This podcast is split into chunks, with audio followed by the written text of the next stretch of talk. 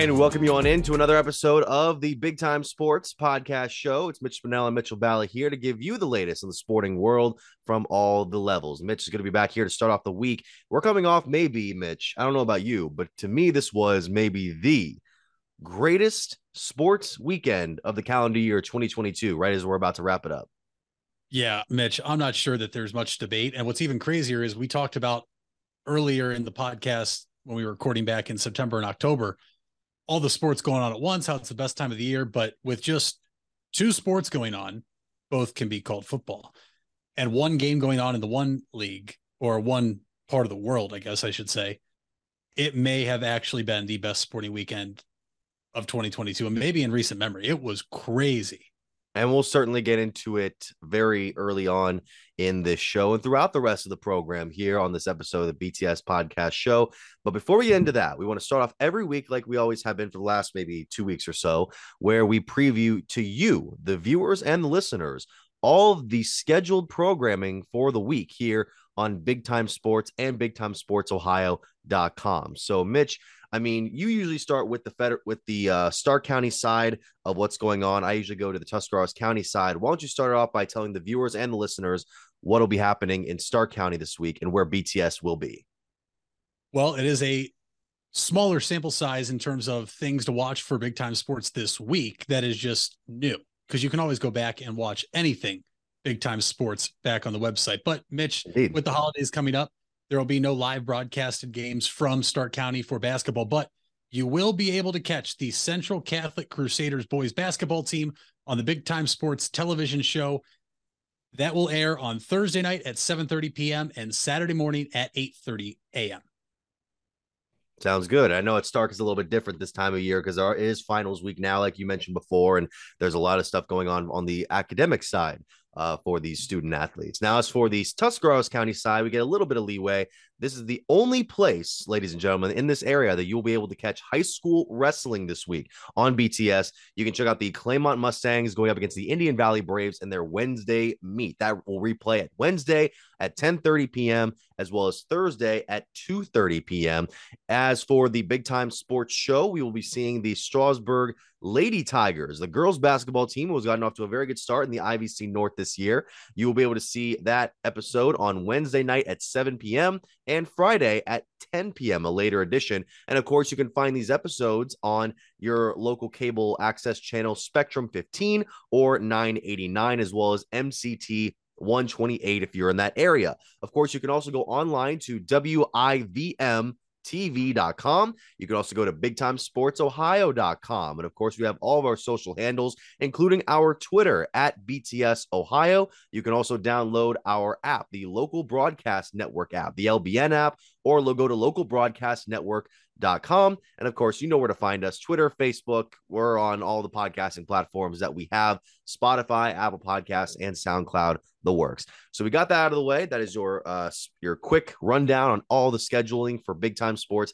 this coming week. Of course, the holiday week, Mitch, as uh, Christmas is very quickly upcoming. So we want to start off this special uh week, the Christmas week, the first of two episodes this week, where we talk about what's been going on in area sports. Now, as I mentioned before, Strasburg getting off to a very good start on our side. Malvern also getting some good work done on the girls' uh, spectrum as well. And the boys' side, Garaway's been dominating. They have a very uh, huge matchup with Sandy Valley later on this week. But I want to start off by talking about some Federal League action. Mitch, who do you see as atop the uh, league right now and the teams to look out for and the players to look out for in the area?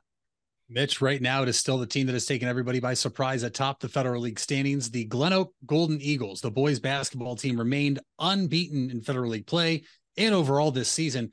When they knocked off Hoover Friday night 53 to 48, it was a game that actually saw Glen Oak at one point go on a massive run in the second half. I don't have it right in front of me, but if I'm not mistaken, it was a 16 0 run to where they were just forcing Viking turnovers left and right with full court pressure. The Vikings could not handle it. Uh, what can you say about Glen Oak? They were led in scoring by Zerker, who had 18. Uh, Davis had six, but just an all time big time win for the Glen Oak Golden Eagles. Hoover, you know, coming off that win last week against Hoover, getting a Federal League win was big time. you have Green, Mitch. That was our big time sports game of the week where our broadcast team was at. Green going on the road and beating Lake 52 to 51. That is a huge Federal League win for Green to get back on track after they lost to Hoover last week in overtime 49 48. And Green is now two and two, one and two overall in the Fed. Lake three and three overall, two and two in the Fed. Just some very solid basketball between those two teams. Very well coached, talent on both sides. And I have to imagine it's going to be that close again when they meet again. McKinley went on the road and beat Perry in boys basketball this week. McKinley getting back in the win column. And Perry gave him a game. McKinley really, Mitch, right now, I think is trying to find the true identity of what type of basketball team they are. It may have been a team that took all the press from the papers and the media during the preseason of, you know, kind of anointing them as preseason Federal League champs. And maybe they just not woken up yet. But this is a team that you don't want to run into because at any given time, they can probably hang with anybody in the state of Ohio. Jackson was the team this week in boys basketball that had their off week in the Federal League. So that'll do it for the six Federal League teams that were in action. What can you tell us about the Hardwood Classic? Because there was a, a, slate of games that were over in Massillon this past weekend. The big one being that Glen Oak escaped with a 60 to 59 victory over Akron Archbishop Hoban, in which Ja'Cory Lipkins had a solid game, 15 points. And the, the, video is on Twitter, and I'll make sure to try and link it into this uh, episode if I can. But he had a jumper at the top of the key that missed with the clock winding down, but he got his own rebound off of the, the deflection off the board and basically made about a, a free throw line or at least like a 10 foot jumper with about 1.4 seconds remaining. I don't believe that Hoban got a timeout in time to get another shot at it. So the Golden Eagles remained unbeaten this year. I believe they're at what six and zero oh now. So yeah, I believe it is six and zero, and that was actually Ja'Cory Lipkins' first game back since he left the second quarter against McKinley. And re- reminder, folks, that's a game that was at the field house, and Glen Oak actually just completely opened the second half and stunned McKinley, holding the Bulldogs to two points in the second half. But that's a huge win for Glen Oak yet again, Mitch. Not only that, second game in two nights, and Lipkins comes back, who really is their primary ball handler, primary scorer, really their best player that everybody knows about, right? We've talked about some of the sophomores on this team that maybe not everybody is familiar with yet, but Hoban is not a, a slouch. This is a team that oh. won the Twinsburg district last year, knocking off Jackson the district championship. They knocked off another federal league team, I believe, in that same district. And Hoban is a very, very good basketball team. But Glen Oak right now, Mitch, they are they are winning in all sorts of different ways, whether it's their defense stepping up like we saw against McKinley, once again against Hoover, or this time just really playing their style of basketball. And at the end of the day, at the end of the game, not giving up. And to your point, the video cuts off. I do not believe that Hoban got a timeout. And if they did, it was not enough time to get a shot off. As you know, you have to have at least three tenths to even have a chance to really, you know, catch and shoot the basketball, even though I don't think half the time that's enough. Um, so just just a wild game at the Hardwood Classic this past weekend. And it wasn't the only wild game. There were some wild games in girls basketball, but let's let's talk about some boys basketball over in uh, Tuscarawas County. Well, as I mentioned before, uh, the big the top teams right now for the boys side have mainly been uh, Garaway and Sandy Valley atop the IVC South. Garaway and Sandy Valley both at 4 0 in conference play, and they have a matchup coming this Tuesday which is uh, in Sugarcreek, which is going to be a huge one coming with this holiday break uh, up soon. Now, Garaway is 5 and 0 on the year. Sandy Valley is 7 and 1. They only lost to Strasburg so far this year. Uh, the Tigers, uh, as we mentioned before, got off to a very good start, 6 and 1 uh, with a 2 and 1 record, but they got upended by Malvern this past weekend. Malvern remains at 6 and 0 overall, 3 and 0 in the IVC. And I was at the game at Strasburg this past week where Malvern ended up beating them 68 to 49. It was honestly a, a top performance from beginning to end. You had Jay Allen and Jason Barino, who uh, obviously transferred to Minerva, who balled out, especially in the first half. And then Mitchell Miner really got things going. I believe he had 24 points on the game to lead both teams, and he was just sinking three pointers. And Miner is a tall kid. He's around 6'2, 6'3. I mean, that's a, serious height advantage, especially against a smaller size, more scrappy Tigers squad that can do very good things on defense. But Malvern just had too many answers for the Tigers to respond to. And I wonder if this is going to be a precursor to another Strasburg matchup later on down the year against Malvern, and if we could see uh, possibly a third opportunity between the two squads uh, in the postseason because they did end up playing three times last year. Malvern took all three games.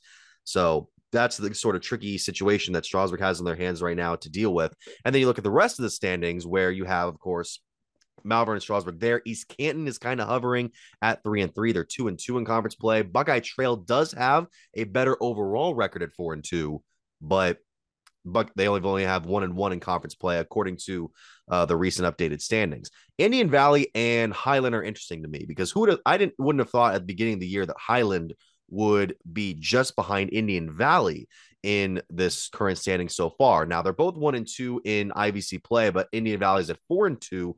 Highland is at three and four right now, which is uh, one of the tougher starts the Hawks program has gotten out to in recent years. Obviously, it's a program still trying to refine its footing, but at the same time, it's a very well organized system they have out in Berlin. I'm sure they're going to have a run here uh, coming up very later in the year. And you mentioned the we mentioned some of the girls uh, stuff that's been going on. The girls for Highland still dominant in the IVC. They are 5 and 0 in conference play right now. Ashley Mullet looks like again one of the runaway player of the year candidates. She is just dominating offensively, uh, scoring at least 24 points per game right now for Highland. Tusky Valley though, right behind them at 3 and 0, they're 6 and 1 overall. And then Claymont and Sandy Valley also have winning records in that stacked IVC South.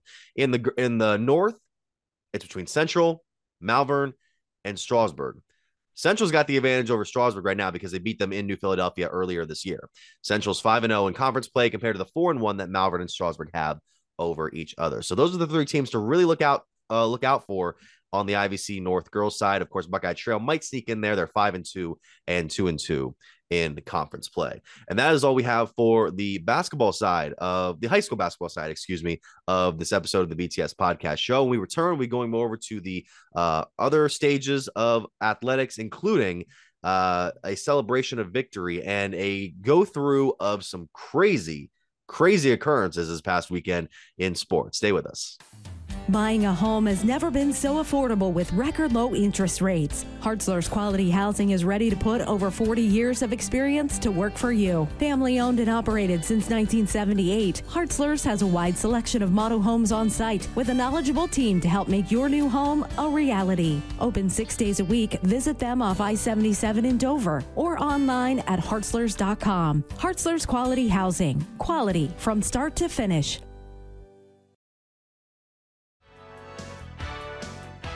You deserve the best.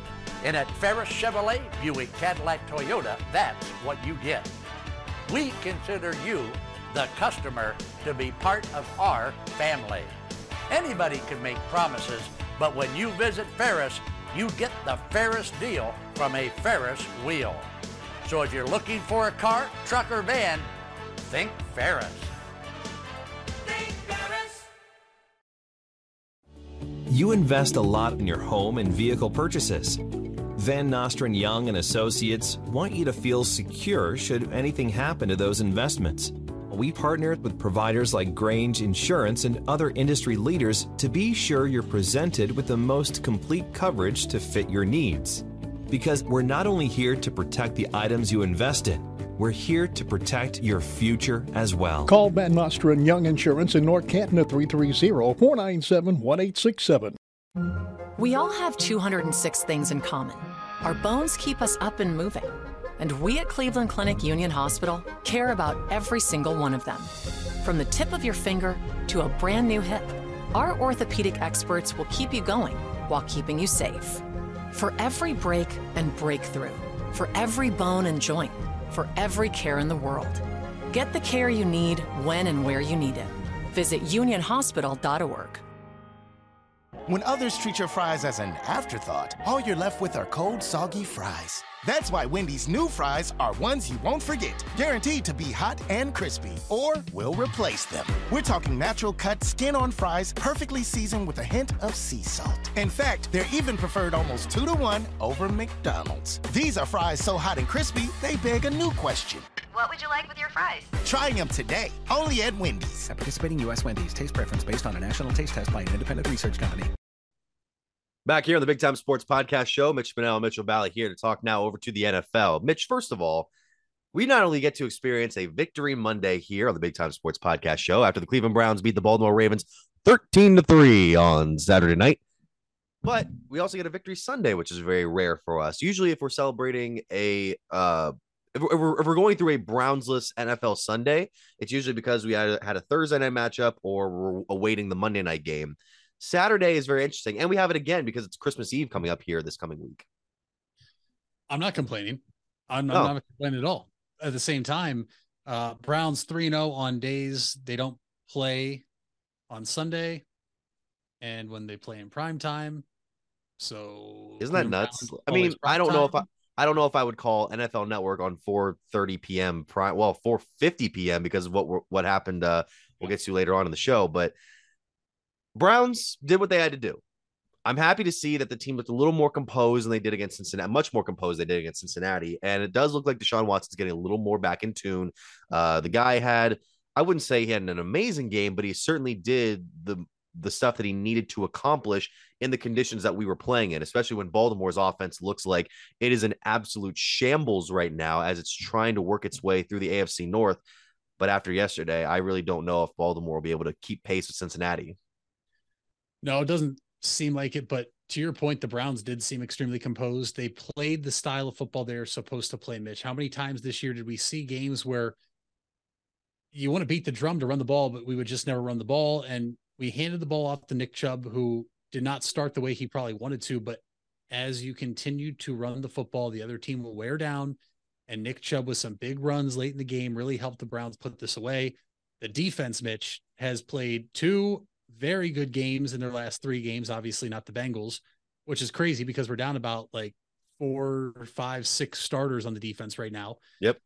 But it's hard because you don't want to be a prisoner of the moment because of what some of the things we've talked about, and those don't just go away here as we play these last four games down the stretch. When we talk about the defensive coordinator and the change that we think should be made, uh, whether or not you're in on the head coach of the Browns, the special team right. coordinator. But the Browns did what they had to do, and they made Tyler Huntley look like a backup. I think yeah. that everybody last year was a prisoner of Tyler Huntley coming in off the bench with no film to be found of him playing in the NFL and really kept the Ravens in every single game he played in. Now, I don't think he won any that he started. He did win one game. He came off the bench in relief of Lamar against the Bears, if I'm not mistaken. Yeah. But Tyler Huntley is a backup quarterback, and I think it's pretty obvious to obvious now. And that is why I think the Ravens, you know, are hopeful, and I think it's expected Lamar Jackson will be back this week because as they still sit pretty in that top wild card spot, Mitch, the AFC all of a sudden is getting very cloudy on who is going to be the three wild card teams in the playoffs. And some teams keep winning, but for the Browns, Deshaun Watson looked better. Your defense played well. Denzel Ward made a big play when you needed him to. He actually made two plays. He had an interception, another one where J.K. Ro- J.K. Dobbins, excuse me, had a run in the first quarter. Yes. Denzel Ward forced him back and then was able to make a, a tackle, or else I don't know if Dobbins would have scored just because you see the speed is not there yet coming off the knee injuries and everything. But it's a good win for the Browns. I always like beating the Ravens. Uh, you know, I, I I hate the Baltimore Ravens with a passion. So it's always good to get a win like that. But there's still some major question marks. And one is our kicking situation with Cade York. Well, okay. Uh, people had problems with Cade's performance, and I don't blame them. He was two of four on Saturday and had some, and the misses that he had were not good. They weren't. What when you have maybe the best kicker in the league right now, going one of three, and granted one of those was a huge block by Jordan Elliott, that made me think like, okay, maybe we can pump the brakes on harping on Cade York a little bit. I do think there is a case to be made that he just in time needs to learn about touch. And keep in mind when I say this, I'm not saying that I know more than a guy who actually kicks for the in the NFL for a living, but a lot of kicks that Cade York performs in games, no matter where he's, he's on the field, it always feels like he's trying to kick it from 60 yards out. And that's not necessarily a bad thing because we know the guy has a strong leg. We know the guy is, is capable of stuff like this. We saw it in week one. But when you're not accustomed to the professional league, especially coming as such a high pick in the draft, it can prove to be a still daunting task, no matter how good of a player you were at the uh, scholastic level or at the collegiate level, it's just that sort of that mindset you really have to make for yourself, especially playing in a place like Cleveland, where late in the year you're probably going to have to deal with certain uh, weather conditions like this.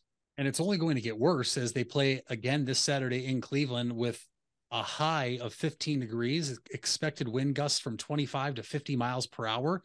I mean, Mitch, let's be honest here. The weather they played in the other night, some people on a national stage might have thought, oh, that weather is awful. It really wasn't that bad for a December football game in Cleveland, Right. Ohio. In Cleveland, we're yeah. to. I mean, from what we've seen growing up, that really was nothing. It was small snow flurries, Yeah. about 30, 30 degrees. I'm sure the wind obviously had the real feel colder, but at the same at the same time, Cade York, he's a rookie. He's missed some kicks that have kind of cost you games. You look back to the Jets game with a missed extra point. He missed Yeah. kicks against the Chargers. He has the most missed field goals in the NFL this year. Mhm. He 22 with 30, which ranks dead last. And he is 29 to 31 on extra points. So he's missed two extra points, but the one obviously is a major miss against the Jets because it's Right. completely different outcome if he makes that, which actually ranks 22nd. And you just wonder what what is going through his head, what's going through our special teams coach head and everything. Because right now, Mitch, if we're going in chronological order, the game we're going to talk about next, we saw two kickers play in the game before the Browns that were both Cleveland Browns at one point, and Chase McLaughlin and Greg Joseph, that both had excellent days kicking the football. Granted, I know they were inside, Yeah. but at the same time, there's kind of a history all of a sudden of us giving up on kickers and cutting them, and they find a new home and they're fine. Well, I mean, it's it's it's typically not rare that you get a. It's typically rare to get a veteran kicker with years of experience. At least in the case of the Browns' actions over the la- uh, many seasons now, we usually go for younger guys that we can help try to develop. And when they can't, they just jettison off, and and mainly for what the, at the time seems like good reason. They miss a huge kick, they get really rattled, they get major mistakes being made, but then they get a second opportunity and with a lot of guys in the league, they're able to drill that mindset into their heads of like, I can do this now. With Cade, it's still, it's it's going to be work in progress here. We can't put too many expectations. You want to have. I'm having trouble saying this. You want to have enough expectation on him that it was worth the pick that was used on him. What was it in the fourth round? Fifth round pick. But at the same time, there's a reason kickers don't usually go this high. It's because it's a it's a it's a it's a very tricky position to master it for coaches and for the player himself. Give it at least two more years. Give it at least two years. If he doesn't get it by then, you move on. But I mean, there was that stat I saw. Uh, I I was on Twitter a few days ago, and I saw this stat where it was like Phil Dawson's um, kick percentage after X amount of games, however many games Cade York has played. It was in the 60s. Cade York's is in the early 70s right now. So even Phil Dawson didn't master this when he started playing early on in his career. So if York is given a little bit more time to develop, then I can see it being uh, better. I'm not saying we move off him, not at all. And they wouldn't move off him anyway because he was a draft pick. We know how Andrew Berry keeps the players he drafted for a while, no matter what. And we've seen it now in the in the tenure he's been the general manager of the Cleveland Browns. And I'm not saying get rid of him, but I'm just saying it is somewhat worrisome. But you have to give him a full year because this is a kid that grew up in Texas. This is a kid that then kicked in the South that hasn't really had to deal with much weather other than the fog game in Right. Florida where he kicked the game winner. You hope he can get it corrected, but it is something to, you know, if this continues next year, you start to have doubts and, you know, where do you go from there? Because after week one, it was we have a kicker because last year we didn't have a Yeah. kicker. And now it's, you know, misses here. And to your point, they weren't close misses. There was a kick yesterday, I believe, from Elliott of the Eagles. He kicked it in Chicago. It looked like it was going, and all of a sudden it just blew right and Right. off the crossbar. Like that's to me, that's different than what we saw from Cade York pulling a kick that wasn't even close on Saturday, and then another one going wide right. I mean, And that and have that's the sort of thing why I don't love when people agreed with what there was the one shot the week before in, in Cincinnati. Right before halftime, Cade York wanted to trot out and what make a 67 yarder. What, 67 to 69, something in like that. I looked at that and I was like, good, good. They don't need to send him out there. Just because you have a strong enough leg, it doesn't guarantee he's going to be accurate. And it doesn't, at best, you're going to get three points on the board. And I know the offense is really struggling that day. So three points probably would have been meant more than it usually would. But I was like, I was fine with them not deciding to go for that kick because it's like, he's not guaranteed to make that. Right. And how many times have we seen his kicks get blocked this year? And then all of a sudden you're having to talk about what happens if it's a, a clean block and somebody from the Bengals picks it up and runs the other way. Or Mitch, in a kick that long, the Bengals were more than likely going to have a returner back there. And now you're asking your big lineman that are in there to block so your field goal kicker has protection to try to go tackle a skill position player when realistically the guy closest to speed might end up being your holder kicker or long snapper. Mm-hmm. And so I, I kind of get the Browns not doing that. Plus, you throw it down to the end zone, get a PI. It is what it is. But that was obviously a week ago against the Bengals. Happy to get a win. The Browns, you know, according here, still a 0.7% chance to make the playoffs. They're still alive. They're on the screen when they bring up the in the hunt teams. yeah, they are. They're going to need some help because if the Jets and Patriots each lose two more games and the Chargers, Dolphins, or Ravens lose out and the Browns run the table and the Jags don't win out, we're going to get in. But if none of that happens, I just, if one of those things don't happen that I just said, the Browns aren't making the playoffs. And I'm not sitting here expecting them to make the playoffs because to me, they don't deserve to make the playoffs. You don't make your run to make the playoffs here late in the year. You do what the Bengals do. You tread water early in the year and you play your best football now. And that's why they've won six in a row. No kidding, especially the way they won in, in Tampa Bay yesterday it makes me really question if Tam- Tampa Bay's, ugh, Tampa Bay's still probably going to, probably is the key word here, probably going to win the NFC South because the other teams are really that bad. But we'll see what happens there. But that's not the game I want to talk about. We had three overtime games this weekend, Mitch, and all of them were were amazing in the way that they ended. Yeah. And we'll get to the one at the end last. The first one was the Dallas Cowboys blowing their lead to the Jacksonville Jaguars, and then Dak throwing a pick six that glances off your receiver's hands. And Jacksonville, I, I, I thought it was interesting that they beat Tennessee last week in Nashville. Now the Jaguars are six and eight. They would win a tiebreaker over Cleveland and Las Vegas based on their uh, win percentage in the conference, or yeah, in conference games. But Tennessee right now is seven and seven. Ryan Tannehill gets an injury during that game after that they lost to the Chargers, who are now still in the hunt as well, still eight and six. And if Jacksonville wins out, then they take this division. They take this AFC South, which much like the NFC South has been very underachieving this year, has been at times very, very subpar. But could we see a Trevor Lawrence and Doug Pederson recovery to the play? That's similar to what you're saying about the Browns. They do they deserve to get into the playoffs? I you don't want to say yes, you don't want to say no. They've had some games where Mitch, they look like a bad football team. Let's yeah. be honest. They look like the same team that we saw last year led by Urban Meyer. There's other games where they look very, very good. I think the thing that you have to watch out for is the fact they play the Titans the last game of the season, yeah. which very well could become down for the division. It'll be interesting to see what happens because there's going to be a few games, Mitch, that I think could be flexed into the primetime spot on Sunday night. Yep. Because they could be for divisions or playoff spots. I believe the, the Dolphins and Jets play each other in week 18. That could be something for a wild card spot, the Titans and Jaguars. But I'm still going to roll with the Titans until proven Fair. otherwise, Fair. especially when you find out I got a fun little fun little stat here for you. Sure. Derrick Henry. 7,996 career rushing yards after yesterday. A lot of yards. 3,805 of those yards have come against the Colts, Jaguars, and Texans. Makes sense. He averages over 105 yards and one touchdown a game every time he plays a team in the hmm. AFC South. We know it's hard to stop him, you'd think a team inside his own division would, you know, have somewhat of a game plan to stop him. But until I see the Titans are not in that spot and the Jaguars clinch it, I'm still going to roll with the Titans. But there is real doubts for the Titans. Like you said, Tannehill goes down. He came back, but a heavily wrapped ankle. But the Cowboys, Mitch, I think got caught in a trap game because they play the Eagles next week. And I think they were so focused on knowing that they could play the Eagles, a division that is not wrapped up yet, but with an Eagles win on Saturday night, could be wrapped up. Yes, because the Eagles only have only clinched a playoff spot, but with the Eagles winning yesterday and the Cowboys losing, it now means an Eagles win will clinch the NFC East on this upcoming Saturday. It's gonna be an interesting one. And really quick about Philadelphia, they of course beat Chicago because Chicago cannot win a close game to save their lives. But man, that Justin Fields highlight made me more and more excited about what this kid could accomplish uh, with a good team. Um, but going back to the overtime games, we had that game.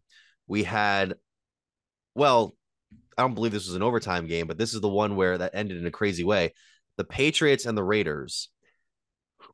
Does is this is this this has to be top three worst NFL plays of all time, it, depending on the circumstance and the decision that was made by Jakobi Meyers. Yeah, uh, I can say that I've never seen a game end like this before. I'm pretty No. sure I'm confident in, in saying that you never have either. Uh, I would definitely say it's top three wildest finishes, if not the top wildest finish, and also top three just most embarrassing moments of all time.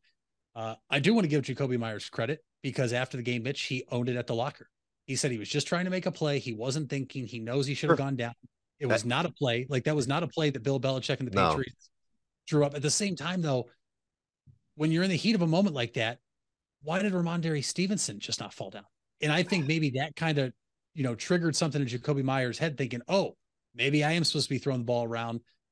At the same time, why would you ever throw it back to your quarterback? Because your quarterback is not going to outrun the defensive coverage unless it's maybe Lamar Jackson or Justin Fields. Yeah. Definitely not Mac Jones. Picked off by Chandler Jones.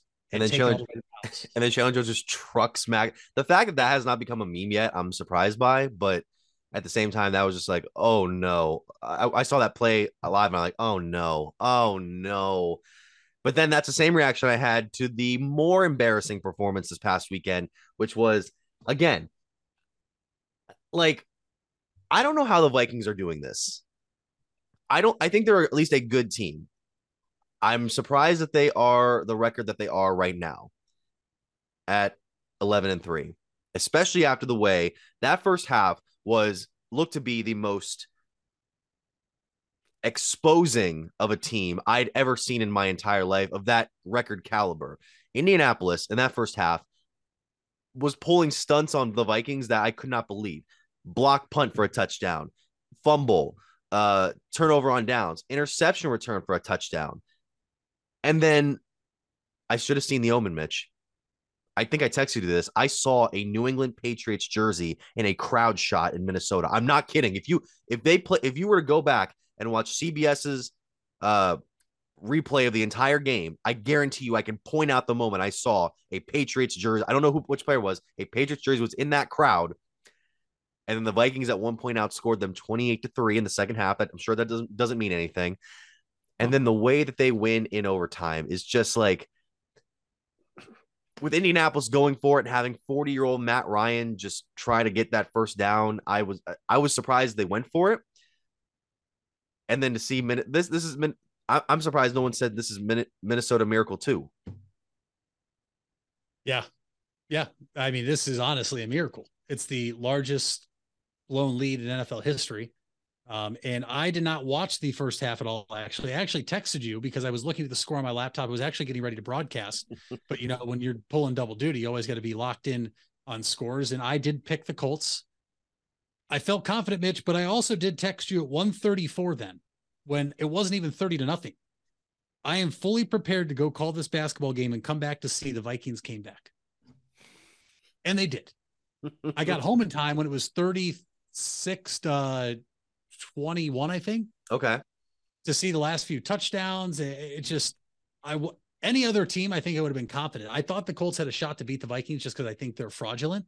I think mm-hmm. they're a good football team. They're not Right. the second team in the Right. NFC. No. But I did text you that to show that I was aware that it was probably going to, you know, there was a strong likelihood it would happen.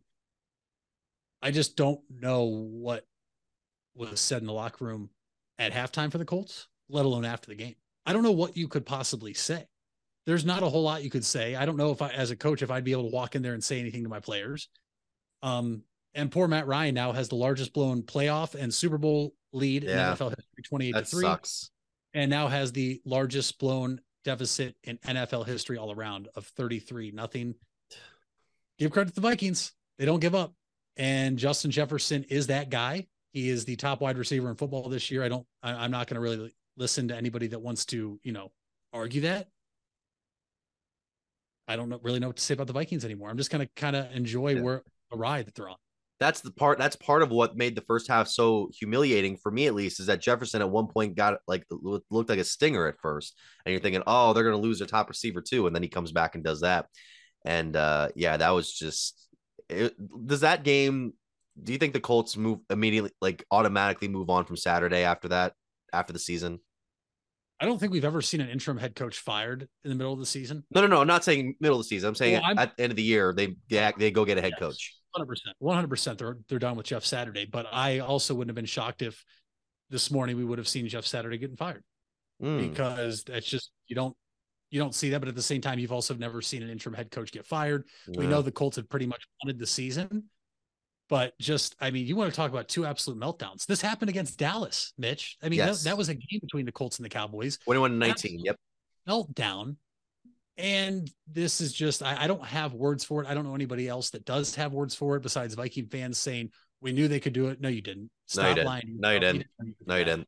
That- especially with how the game started. It wasn't like the Colts offense was torching you. It was a bunch of special teams plays, and the Colts offense didn't even get started really.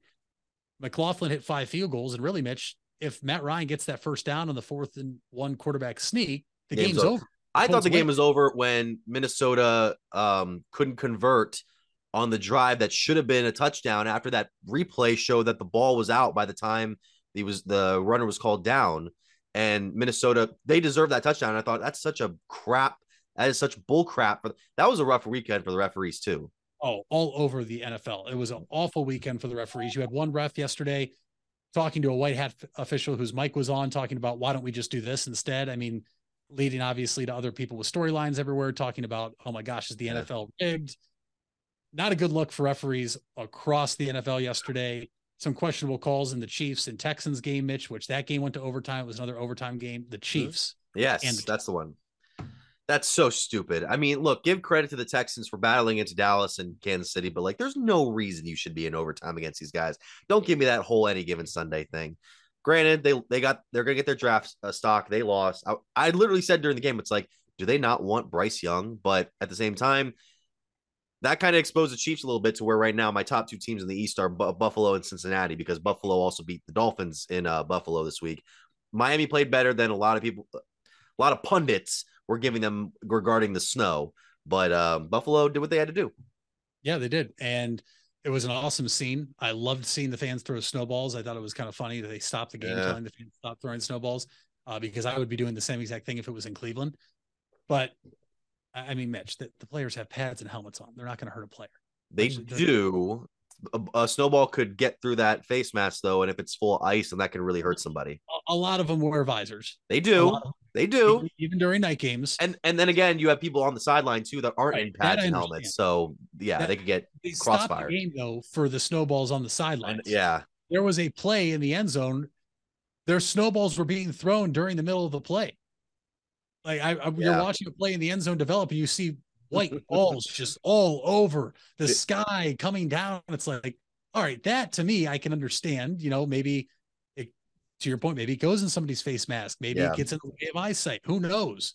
I just, it was an awesome game, awesome atmosphere. So everybody that's out there that says we need to build domes, no, go home, find something else to argue about. That is why I love cold weather football. And the Dolphins did play better. I'm not worried about them like it was after their two games on the West Coast, um, both against the Niners and the Chargers. But the Dolphins are also in trouble now too, Mitch. I mean, given where the playoff seedings and everything are, you know, if they slip up again, Right. the Well, they're still second. in the, the last yeah. is going to be second in the East right now. I, I don't. Well, Patriots and the Jets catching up to them. Do you really see that happening to to Miami? I, I don't see it happening to Miami, but Miami still has a tough road. They play the Packers next week. Now, granted, Fair. that's in Miami, but the Fair. Packers are a team that's still alive in the NFC. And anytime you have Aaron Rodgers, I'm not going to count you out. So it's it's going to get real interesting here the next couple of weeks, Mitch. I'm so excited for coming down the stretch. Me too. Packers play the Rams, by the way. And as far as our uh, tonight, at least, as far as our game predictions went so far, I'm 11 and four. I'm surprised it was that good because all I could focus on was the Falcons losing to the Saints barely after getting that huge lead. Uh, the Patriots and the way they lost. I'm the only person that picked the Patriots, of course. Uh, one of the guys picked the Steelers. We all picked the Panthers, and I'm, I regret that. And then Sunday night, man, I thought Washington was going to pull it out, but the Giants battled back and you know they're they're in, they're in third now in the East, and, and that NFC East could still be all represented in the playoffs, but the Giants now have that edge with the first one being a tie. So I'm 11 and four. You're 10 and five. No matter what happens tonight, uh, we'll still be one game gap of each other, and then of course Tyler is going to win it at 12 and three, so that's cool. Um, Wow. well, at least I think he is. Did we pick both of the? We picked the Packers, yeah. So that's yeah. Yeah, it's no matter what. Mitch, before we move on, Sure. we got to give respect to the Detroit Lions. Oh, The of Detroit course. Lions. Nope. Thank you for reminding me. Seven and seven. An absolute debacle by the New York Jets coaching staff with time. Uh, yeah. Do you get caught with little to no time on the clock and you're lining up to kick a field goal to tie the game and as time expires, you still have two timeouts?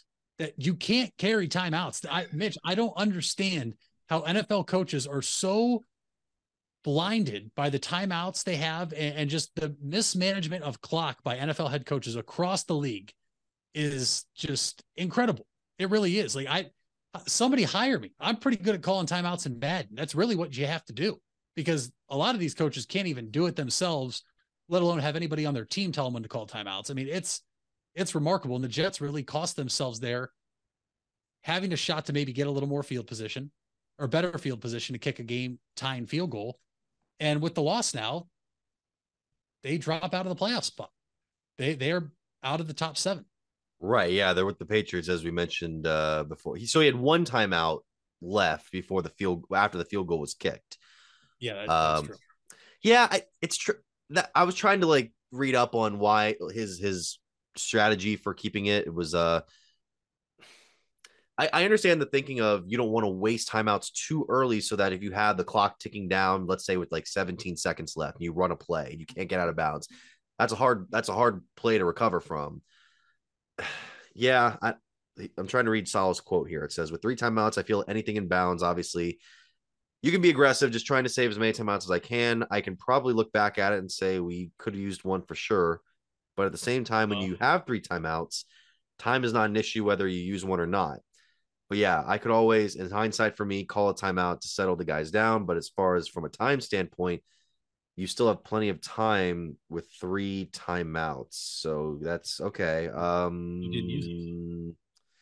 did not use it. I mean, I don't know. That's that's such a weird and, and, based what was it 58 yards away i mean i don't know how, how much yardage you're going to be able to gain if you take a play and then kick the field goal because you either have to you have to make the completion in order to get yardage and if you're going to run then that could risk running off a number of seconds even if you get a big gain so i don't I, that's this is why we're not i'm not an nfl head coach and it's it's a very tricky business but that's all i got so We'll take, take a quick break. When we come back, we'll talk more about uh, some international affairs. Maybe one of the best international games, if not one of the best overall games I've ever seen in my entire life. Right after this. The Furbay Electric Supply Company has bright ideas for your home. Save money by converting to energy efficient electrical products or add ambiance with beautiful lighting features. It begins with a professional consultation and a visit to the Furbay Lighting Showroom. Then certified Furbay contractors complete your project right and on time. Since 1934, four generations have built a reputation of quality and trust, and they offer emergency services too. Just visit Furbay.com. That's F U R B A Y, the Furbay Electric Supply Company. You asked for it and we listened. Buckeye Career Center is now offering certified nail technician as an adult education program. This 216 hour course begins in November and will run Tuesday through Thursday evenings from 5 to 9 p.m. Learn manicures, pedicures, infection control, salon operations, and more. Other part time certification courses starting this fall include phlebotomy and welding. Call 330 339 2288 to register or visit BuckeyeCareerCenter.org for more information. If you're looking for a new or pre owned car or truck, why not see the Parkway Auto Group? Parkway is a special group of automotive experts with eight brands to satisfy your needs. Come see the difference at the Parkway Auto Group on Commercial Parkway in Dover. Eight brands and one family. It's Parkway Auto Group. It takes a lot of practice to have a winning team. Albin Title has over 100 years of combined experience handling real estate, title, and escrow transactions. They serve Tuscarawas, Stark, Carroll, Harrison counties, and more. So choose Albin Title for your next home refinance, sale, or purchase. They'll get it done quickly and professionally. Contact Albin Title at 330 334 5800 or visit their website albintitle.com. Let them put their experience to work for you.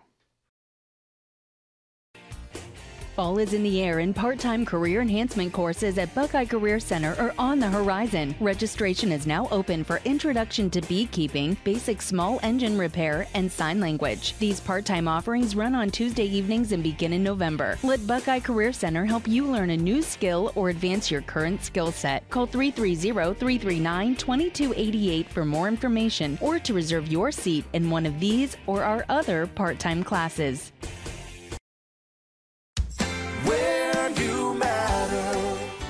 Matter. Everyone plays a part. We all have a role. Each of us can make a difference. You do matter, and the best way to have a positive impact is to pay it forward. With each of us helping one another to cope, feel better, and know that we belong. Pass on the positivity today. Tell someone else they matter too. Alt Care. Alt Care, Alt Care. Where you matter.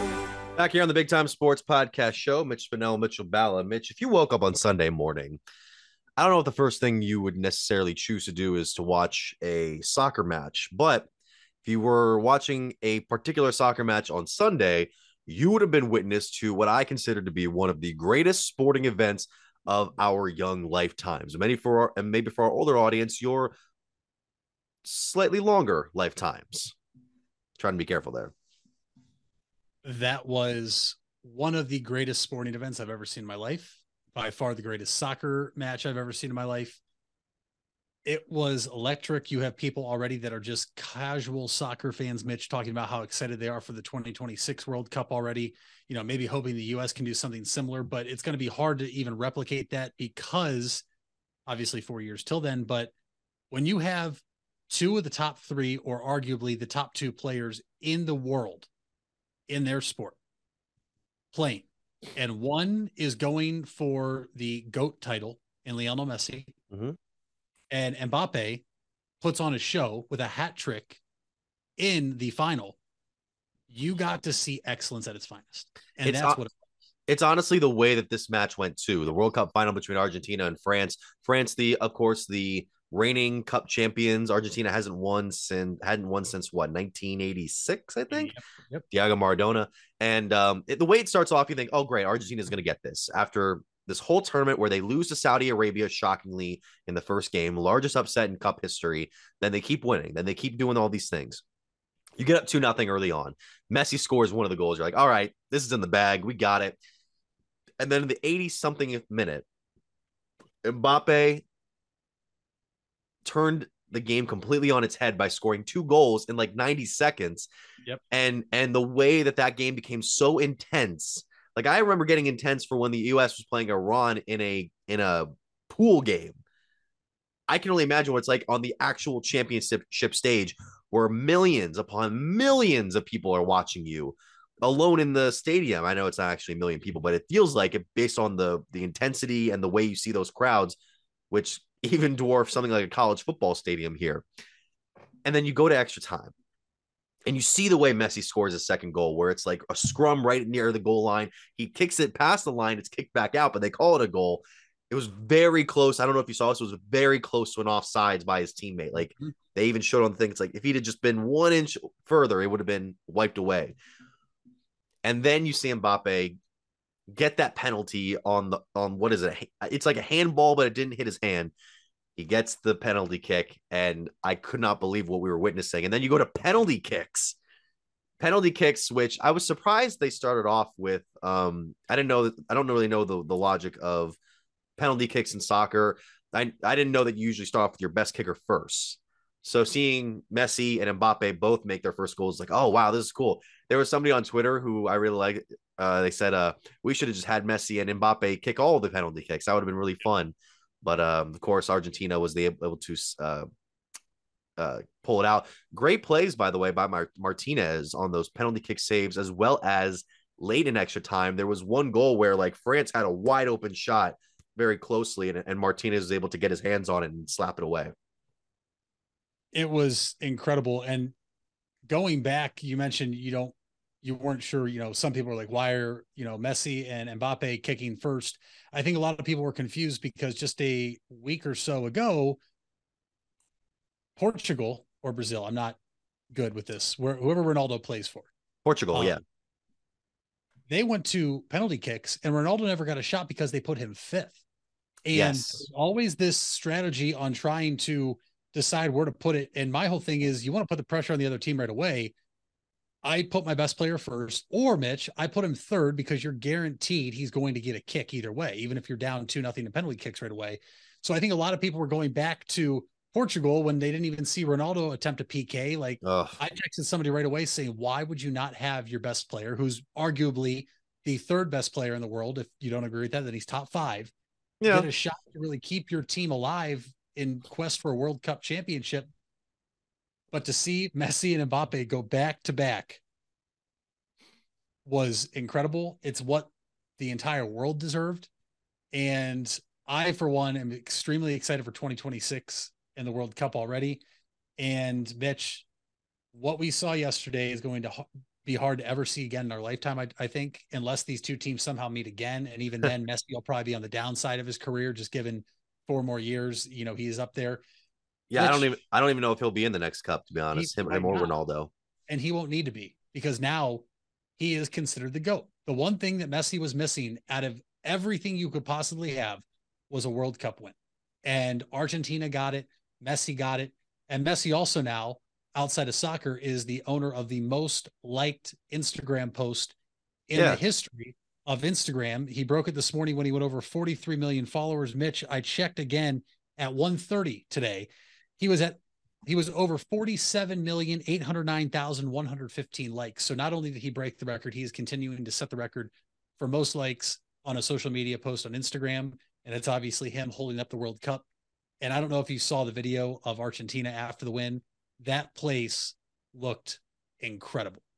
And you just rewind a month or so ago. It's just a team that got upset by Saudi Arabia, the largest upset in World Cup history. Yeah. But it was just a pool play. So it didn't mean a whole lot. And Right. you wonder maybe that woke Argentina up, realizing that, hey, we have to play a lot better. But a hat trick and you lose and you still hit the first penalty kick for Mbappe is is, you know, sickening to say almost as just a casual fan. But I was pulling for Argentina. I actually have an Yeah. uncle who's from Argentina. So uh, somewhat family ties to that, but w- what a match. You can't you cannot script it up any better. FIFA had it exactly how it should have been, and the world was treated to that. And then fortunately, had to watch Andy Dalton and Desmond Ridder play. That that was another thing too. I think it was Bomani Jones who tweeted, "Imagine going from this game to Bears and Eagles at 1 p.m. on uh on Fox," which uh, which is pretty funny. But uh yeah, that, and then that was another thing too. One of the soccer announcers for the game Saturday or Sunday said, "Uh, well, if this is your first time watching World Cup soccer and you're just joining us, this is always how it is. This is always this is this is, always how great it is." Uh, even though we can clearly tell it's not like that all the time, but it is a great way for this cup to end. Even through all the critique, criticisms, and the controversies surrounding this cup, they found a way. Sports always finds a way to to sometimes scrub out all the world, all, a lot of the world's problems with just a group of people fighting against one another in in well, I guess not combat, but just for sport, for lack of a better word. Uh, I was also looking at this thing here too. Apparently, Messi. Well, I don't know if Messi has the most like picture, but he might have the most like picture in terms of like a real person. Because you remember that you remember that picture of an egg from a few years ago that got the most likes on Instagram. Currently, it- it's still up. Currently, it's at fifty six million one hundred ninety eight thousand six hundred eighty nine likes, which that was of course in response to Kylie Jenner having the record a few years ago. And then Messi yesterday, uh, his post currently at 48,607,256. These numbers, of course, mean nothing other than what they are shown on Instagram. So that was just me doing some pointless math, much like all math. No, I'm not, not going to say that. My grandfather, my grand, no, my grandfather was a math teacher for many years, and he he helped me out more than I probably deserved uh, throughout my school years. So that's all we got for this third segment. When we come back, we'll get to our final segment here, talking more uh, American sports right after this. We all have 206 things in common. Our bones keep us up and moving. And we at Cleveland Clinic Union Hospital care about every single one of them. From the tip of your finger to a brand new hip, our orthopedic experts will keep you going while keeping you safe. For every break and breakthrough, for every bone and joint, for every care in the world. Get the care you need when and where you need it. Visit unionhospital.org. Hard work is something you're accustomed to. Van Nostrand Young understands that principle. Our access is achieved with organizations like Grange Insurance. Safety and prevention specialists utilize our VanCan assessments process to ensure that you and your colleagues are in the best hands. You want the safest environment for your business, and we can guide you there. Call Van Nostrand Young Insurance in North Canton at 330-497-1867. If you're purchasing a new home, the team at Hartzler's Quality Housing is here to help. Take advantage of record low interest rates to make your new home a reality. Locally owned and operated since 1978, Hartzler's Quality Housing has the experience to guide you through the process. You'll find a wide selection of model homes on site to fit any budget. Open six days a week just off I 77. You can also visit them online at hartzlers.com. Hartzler's Quality Housing. Quality from start to finish. You deserve the best. And at Ferris Chevrolet, Buick, Cadillac, Toyota, that's what you get. We consider you, the customer, to be part of our family. Anybody can make promises, but when you visit Ferris, you get the Ferris deal from a Ferris wheel. So if you're looking for a car, truck, or van, think Ferris. Think Ferris.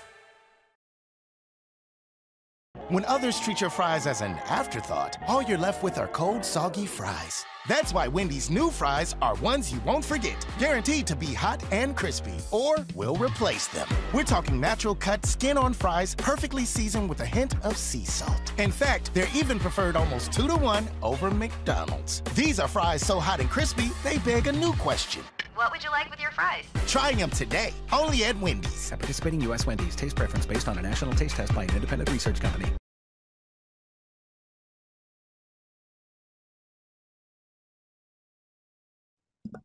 Back here on the Big Time Sports Podcast Show, Mitch Spinell, Mitchell Ballot here. Excuse me, my mic was off. Uh, so now we're going to our final segment where we go into some other stuff involving sports. Mitch, Star Cavaliers, because I was at the game Friday night in which Dallas uh, and Cleveland went into overtime, and Cleveland won 100 to 99. That overtime, by the way, the scoring uh, margin was four to three, so that was cool. Um, this is the second win for the Cavs, I believe, since we last went on the air. Uh, they ended up coming back against the Pacers on um, Friday night.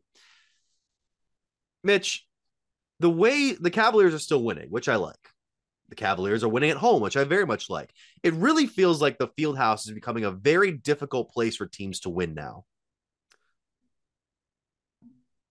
That said, the performances for about six of the nine periods that the Cavs have played over the last two games have been a little peculiar, to say the least. I know we talked about if we're comfortable with the Cavs on our last episode. And we both said we're pretty much fine right now because we're leaps and bounds ahead of what I think some people thought we'd ever be at this stage. Do you think? I mean, what what kind of level do you think fans should have, and if they are worried about certain aspects about the Cavaliers team, should it be like, oh, you're just overreacting, or when it comes to the latter stage of the regular season or the playoffs, is that just sort of a thing where it's like you got to keep in the back of your head that this team at times can go on some certain spells? I would say it's still early enough to where you could say we're overreacting. The teams you just did it against, though, Mitch, a shorthanded Mavericks team that was without five players that took you to overtime. Yes. Granted, it was the second night of a back to back, but for both teams. But the Cavs, obviously, they looked tired. They looked like their legs were heavy. Uh, Donovan Mitchell had scored what 41 the night before against Indiana. It comes back with 25. Didn't look like his jumper was all there. But Mitch, you're really going to find out now in the next four because you play the Jazz tonight. You play the Bucks, the Raptors, and the Nets at home. Those are all four teams that are you'd expect to be in the playoffs at the end of the year and you're going to see what happens when you play a team at full strength. Obviously, that's us assuming these four teams are going to be at full strength. Obviously, they might hold a guy out here there. What's going to happen when you're down to these really, really, really talented and and proven teams? You're not going to be able to come back all the time. Now, it's awesome to see the Cavs come back because it at least makes us know that even when we're down 10 to 15 points, the game's not over or out of reach you just don't want to see this on a consistent basis because you exert so much energy trying to come back. And that's what the Cavs did Friday night against Indiana. And then for them to try to do it the next night against Dallas, you saw them really struggle against a team that they really should have put away early, Mitch, because Dallas was without one of the top three players right now in basketball. yeah. Luka. And they got it done though. That's all that matters, right? They got it done. They won by a point in overtime, but Yeah. It's early enough to where you can say you're overreacting. But if we're having this conversation come February and March, then we're not overreacting anymore. We have a real cause for concern, I think. We shall see. And and I give credit to Dallas simply because they just shot out of their minds from the three point line. Kemba Kemba Walker looked 10 years younger on on Saturday night. 32 points, and he'd only he'd only been playing two games this year, but he was averaging seven points before that, and then he had a solid night. Uh, Christian Wood, a, a tall guy. It's like that. What's like with Mitch Miner a few segments ago. It's just it's not fair to see that tall of a guy be able to stroke three pointers like that. It's unbelievable. Uh, and then the Cavs really did not have a good three point shooting night. Seven of 36, 19.4%. Your best performer was Mitchell, who got it going later on in the game. And then Jarrett Allen had a few moments in the latter stages. Uh, he had the go ahead dunk with two minutes in overtime to, to go along with 15 rebounds. And even Isaac Okoro, like guys like him, had a decent night, 10 points shooting, even though I still have, I have a wonderance of if it'll be him or LeVert as that solidified fifth man. Of course, you know who knows what's going to happen when Dean Wade comes back. Kevin Love really struggled from the three point line as well that game, and that was just tough to watch. But I'm still, I'd rather have these problems and be winning rather than, you know, everything else has been going on in the last few seasons for the Cavaliers. And the Cavs are actually sitting, I believe, pretty high in the standings right now, third, two games behind Milwaukee and Boston for the top spot in the East. Of course, like you mentioned, Milwaukee this week will be a huge test at home. And who knows where the Cavs will be by the end of this week. We're ahead of Brooklyn right now. We're ahead of Philly. We're ahead of the Knicks. The Knicks, honestly, man, this is the year where I think that they stop becoming people are people can stop making fun of them to a point. Like they're not gonna it's not going to be like that same joke over and over it's the same old Knicks to the point where even Disney was making fun of them a few years ago. And I'll explain that to you after the show. But they've they've had a decent team right now, 17 and 13, ahead of Miami and Atlanta, which again, that's such a weird thing that they're seven and eight right now. But even though a lot of teams are playing very well in the East.